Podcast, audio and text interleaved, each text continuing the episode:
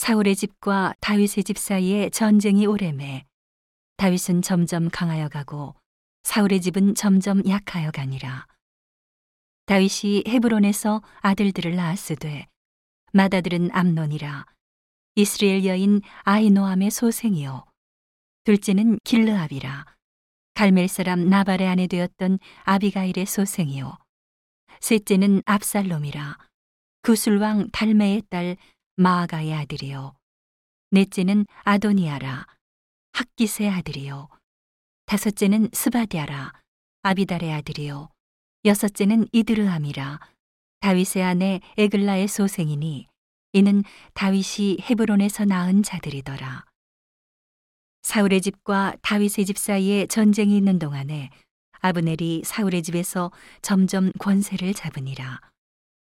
사울에게 첩이 있었으니 이름은 리스바요 아야의 딸이더라.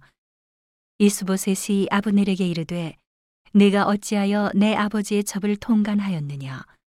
아브넬이 이스보셋의 말을 매우 분이 여겨 가로되 내가 유다의 개 대강이뇨 내가 오늘날 당신의 아버지 사울의 집과 그 형제와 그 친구에게 은혜를 베풀어서 당신을 다윗의 손에 내어 주지 아니하였거늘 당신이 오늘날 이 여인에게 관한 허물을 내게 돌리는도다 여호와께서 다윗에게 맹세하신 대로 내가 이루게 아니하면 하나님이 아브넬에게 벌 위에 벌을 내리심이 마땅하니라. 그 맹세는 곧 이 나라를 사울의 집에서 다윗에게 옮겨서 그 위를 단에서 부엘세바까지 이스라엘과 유다에 세우리라 하신 것이니라 하매 이스보셋이 아브넬을 두려워하여 감히 한 말도 대답지 못하니라.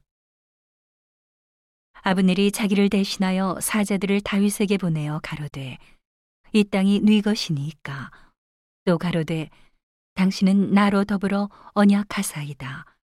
내 손이 당신을 도와 온 이스라엘로 당신에게 돌아가게 하리이다. 다윗이 가로되 좋다. 내가 너와 언약하려니와 내가 네게 한 가지 일을 요구하노니 나를 보러 올 때에 위선 사울의 딸 미가를 데리고 오라. 그렇지 않으면 내 얼굴을 보지 못하리라 하고 사울의 아들 이스보셋에게 사자들을 보내어 이르되 내처 미가를 내게로 돌리라. 저는 내가 전에 블레셋 사람의 양피 일백으로 정원한 자니라. 이스보셋이 보내어 그 남편 라이스의 아들 발디엘에게서 취함해 그 남편이 저와 함께 오되 울며 바울임까지 따라왔더니 아브넬이 저에게 돌아가라 함에 돌아가니라. 아브넬이 이스라엘 장로들에게 말하여 가로되 너희가 여러 번 다윗으로 너희 임금 삼기를 구하였으니 이제 그대로 하라 여호와께서 이미 다윗에 대하여 말씀하시기를 내가 내 종 다윗의 손으로 내 백성 이스라엘을 구원하여 블레셋 사람의 손과 모든 대적의 손에서 벗어나게 하리라 하셨음이니라 하고 아브넬이 또 베냐민 사람의 귀에 말하고 이스라엘과 베냐민의 온 집이 선이 여기는 모든 것을 다윗의 귀에 고하려고 헤브론으로 가니라. 아브넬이 종자 20인으로 더불어 헤브론에 이르러 다윗에게 나아가니 다윗이 아브넬과 그 함께한 사람을 위하여 잔치를 배설하였더라. 아브넬이 다윗에게 고하되 내가 일어나 가서 온 이스라엘 무리를 내 주 왕의 앞에 모아 더불어 언약하게 하고 마음에 원하시는 대로 모든 것을 다스리시게 하리이다.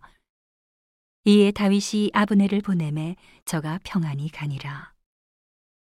다윗의 신복들과 요압이 적군을 치고 크게 노력한 물건을 가지고 돌아오니 아브넬은 이미 보냄을 받아 평안히 갔고 다윗과 함께 헤브론에 있지 아니한 때라.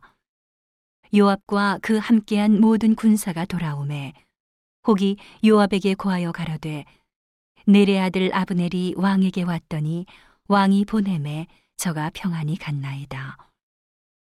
요압이 왕에게 나아가 가로되 어찌하심이니까 아브넬이 왕에게 나왔거늘 어찌하여 저를 보내어 잘 가게 하셨나이까 왕도 아시려니와 내레 아들 아브넬에 온 것은 왕을 속임이라 왕에 출입하는 것을 알고 모든 하시는 것을 알려 함이니이다 하고 이에 다윗에게서 나와서 사자들을 보내어 아브넬을 쫓아가게 하였더니 시라 물가에서 저를 데리고 돌아왔으나 다윗은 알지 못하였더라.